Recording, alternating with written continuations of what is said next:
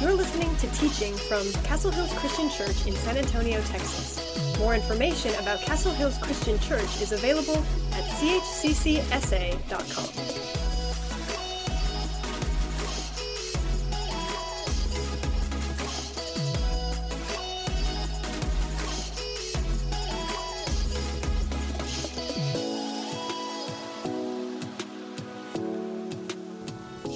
whenever my family gets a different vehicle, I always institute a strict no eating in the carpool. And this usually lasts for a couple weeks, maybe a month or two, until it becomes inconvenient for us. Last year we bought this minivan, and I once again put my foot down and decided we are not going to eat in the minivan. I want to keep this as clean as long as possible because I know that once we eat in a vehicle, all bets are off. It'll never be clean again, and there's no turning back from that. And, and we kept our no eating in the van policy for a while until COVID hit. And then one day we were getting takeout from a restaurant like we would do about once a week. And usually we would go back home and eat it or go to a local park. But this time we really didn't have time to stop anywhere or go anywhere or to make it back home before we had to be somewhere else. So our minivan became a pop up restaurant most meals in our family happen around a table, either our own dining room table or a restaurant or a friend's table. But sometimes meals are where you are meals. In our culture, they happen actually pretty often. This seems to be even more the case when you're around people who eat all the time. My kids like to eat, and they go through periods where I feel like they're going to eat us out of house and home, where we can't keep enough food in their mouth. And you're likely to see my children with a snack in their mouth at almost any given point in time. I think about the actor Brad Pitt I don't know if you've ever noticed, but in his movies, he eats a lot on screen. In fact, there's a supercut of Brad Pitt eating where it's just 15 or more minutes of him eating on screen because Brad Pitt is often found eating on screen. I imagine that if you took a supercut of Jesus eating in the Bible, it would be pretty long because pretty often when we read stories about Jesus in the Bible, it revolves around food. He's often eating at people's homes, at our dinner parties. He's out and about eating pretty often. But not all of his meals were at tables or dinner parties. Some of them were on the go meals, like the one we're going to look at today from Luke chapter 9. In Luke chapter 9, the 12, Jesus' closest followers, had just returned from traveling village to village, preaching the good news and healing the sick. And when they return, we pick up in, in chapter 9, verse 10, it says, On their return, the apostles told Jesus all that they had done. So he took them with him and withdrew privately to a city called Bethsaida. See, they're, they're regrouping and they want to get away, so they go to this city. But then, when the crowds found out about it, they followed him and he welcomed them and spoke to them about the kingdom of God and healed those who needed to be cured. The day was drawing to a close, and the twelve came to him and said, Send the crowd away so they may go into the surrounding villages and countryside to lodge and get provisions, for we are here in a deserted place. But Jesus said to them, and he uses an emphatic, direct command response You give them something to eat. They said to him, We have no more than five loaves and two fish, unless we are to go and buy food for all these people for there are about 5,000 men. And he said to his disciples, Make them sit down in groups of about 50 each. They did so and made them sit down. And taking the five loaves and the two fish, he looked up to heaven and blessed and broke them. And he gave them to his disciples to set before the crowd. And all ate and were filled. What was left over was gathered up, 12 baskets of broken pieces. See, Jesus here is trying to get away with his disciples. He's trying to spend some quality time with them to regroup, to re energize, because they've been busy doing hard work. They've been traveling by foot from village to village, healing people and spending time with people and teaching people. And when they get back, they just need some downtime. To make matters worse, we find out in Luke chapter 9 that Jesus has caught the attention of Herod.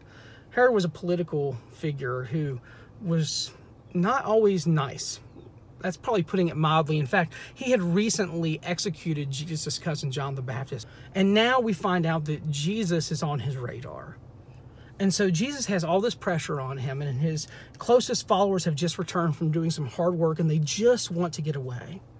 If you were to say this crowd was a disruption, it would be an understatement. But Jesus welcomed them. They were here interrupting their, their sleep, their downtime, their catching up, their camaraderie, their sharing stories from the road. But Jesus welcomes the crowd. I want you to think about how much time and energy and resources it takes to put on just a small meal for friends and family. Like let's say you have a gathering of just some of your your close friends or family members. How much time and energy do you spend getting the house ready or doing the grocery shopping or or making sure you have everything in just the right place? It takes a lot of time and energy to host people try planning a meal for thousands of people, even just something simple. Let's say you wanted to do peanut butter and jelly sandwiches for 5,000 people. How much money is that going to cost you? How many knives are you going to need to spread the jelly? You know, who's who's going to determine whether or not the bread's cut on a diagonal or down the middle? How are you going to distribute all of this food? How are you going to keep it fresh while everybody's getting their food? What are you going to do with all these resources? Trying to feed a group this large is impractical.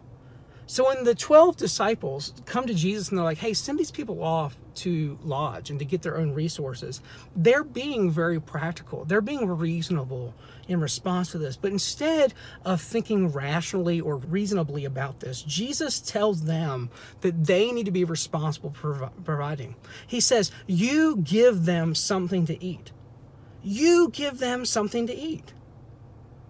Often we tell this story as an example of Jesus' miraculous ability over nature or Jesus' miraculous ability to provide even when we don't have resources. And it is that, it's very much that. But what we need to understand is that Jesus stepped in to provide because his followers didn't. He told them to solve this problem, to take care of these people's needs, and they didn't step up to the plate. See, we don't like needy people.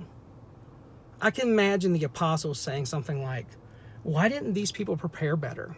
Didn't they know they were coming to hear Jesus and he talks for a long time and they were going to be gone from home for a while? Why didn't they bring their own lunch with them? Or, or maybe they would say something like, Aren't these people responsible for their own well being? Why can't they take care of their own, their own selves? Don't these people have jobs to provide for themselves? Why aren't they working and providing their own resources?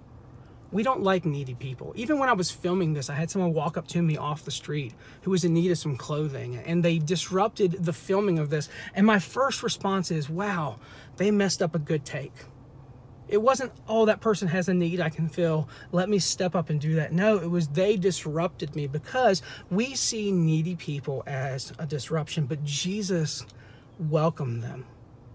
And this wasn't the first time See, Jesus isn't bothered by people's needs. When he launched his ministry, he went to a synagogue in his hometown and he read from the prophet Isaiah. And this is what it says Luke chapter 4, verse 18 The Spirit of the Lord is upon me because he has anointed me to bring good news to the poor. See, of all the people Jesus could have brought his message to, he knew that he was sent to those in need because God cares about people who are poor, people who are in need. He always has. Listen to what the Psalms say. Psalm 12, 5 says this The Lord replies, I have seen violence done to the helpless. I have heard the groans of the poor. Now I will rise up to rescue them, as they have longed for me to do. Or, or Psalm 72, 1 through 4, that says this Give the king your justice, O God, and your righteousness to the king's son. May he judge your people with righteousness and your poor with justice. May the mountains yield prosperity for the people and the hills in righteousness. May he defend the cause of the poor, of the people, give deliverance to the needy, and crush the oppressors. See, we can debate policies and systems all day long and figure out what's the best way to address people's needs. But the thing that's not up for debate is whether or not God cares about the poor, whether or not God cares about those in need because it's clear from the very get go that he does. God cares deeply. He hears the groans of the poor and he longs for us to be involved in the process of reaching out and resourcing those without resources. Listen to Deuteronomy chapter 15. I'm going to read verses 7 and 8 and then 10 and 11.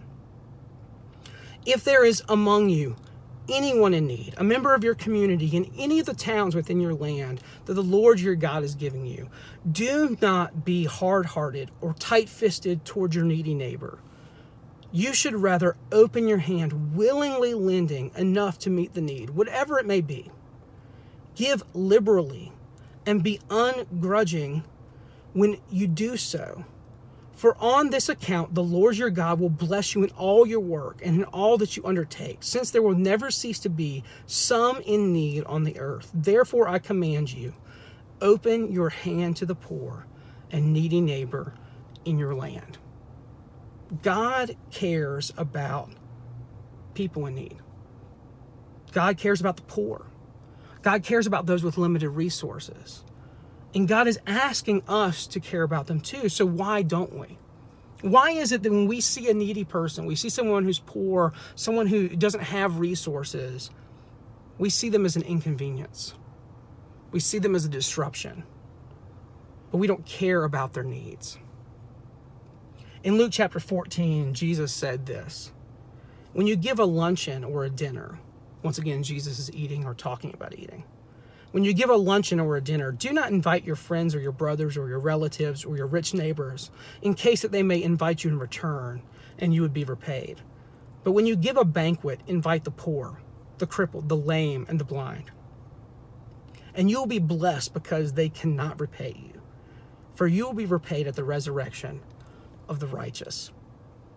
See, Jesus' table was open to everyone. He's set an example for us that everyone is welcomed. It's not just those with enough resources or those who can pay their own way or those who've made successful business dealings in the world. No, his table is open to everyone. And he's asking us to do the same. That when we share a meal, when we consider how to use our resources, we take into consideration the needs of those around us each week we take the Lord's Supper, we take communion together, and we eat bread and we drink a cup, and we do these simple elements to remind us that Jesus offered his body and his blood for us. But when we do this, we're also reminding ourselves that Jesus invited us to have a seat at the table. And it wasn't because we were good enough or smart enough or had enough resources or had the right education or the right background, spoke the right language or had the right skin color. It wasn't because of any of these things that we were invited to the table. God welcomes everyone to the table, and we need to do the same.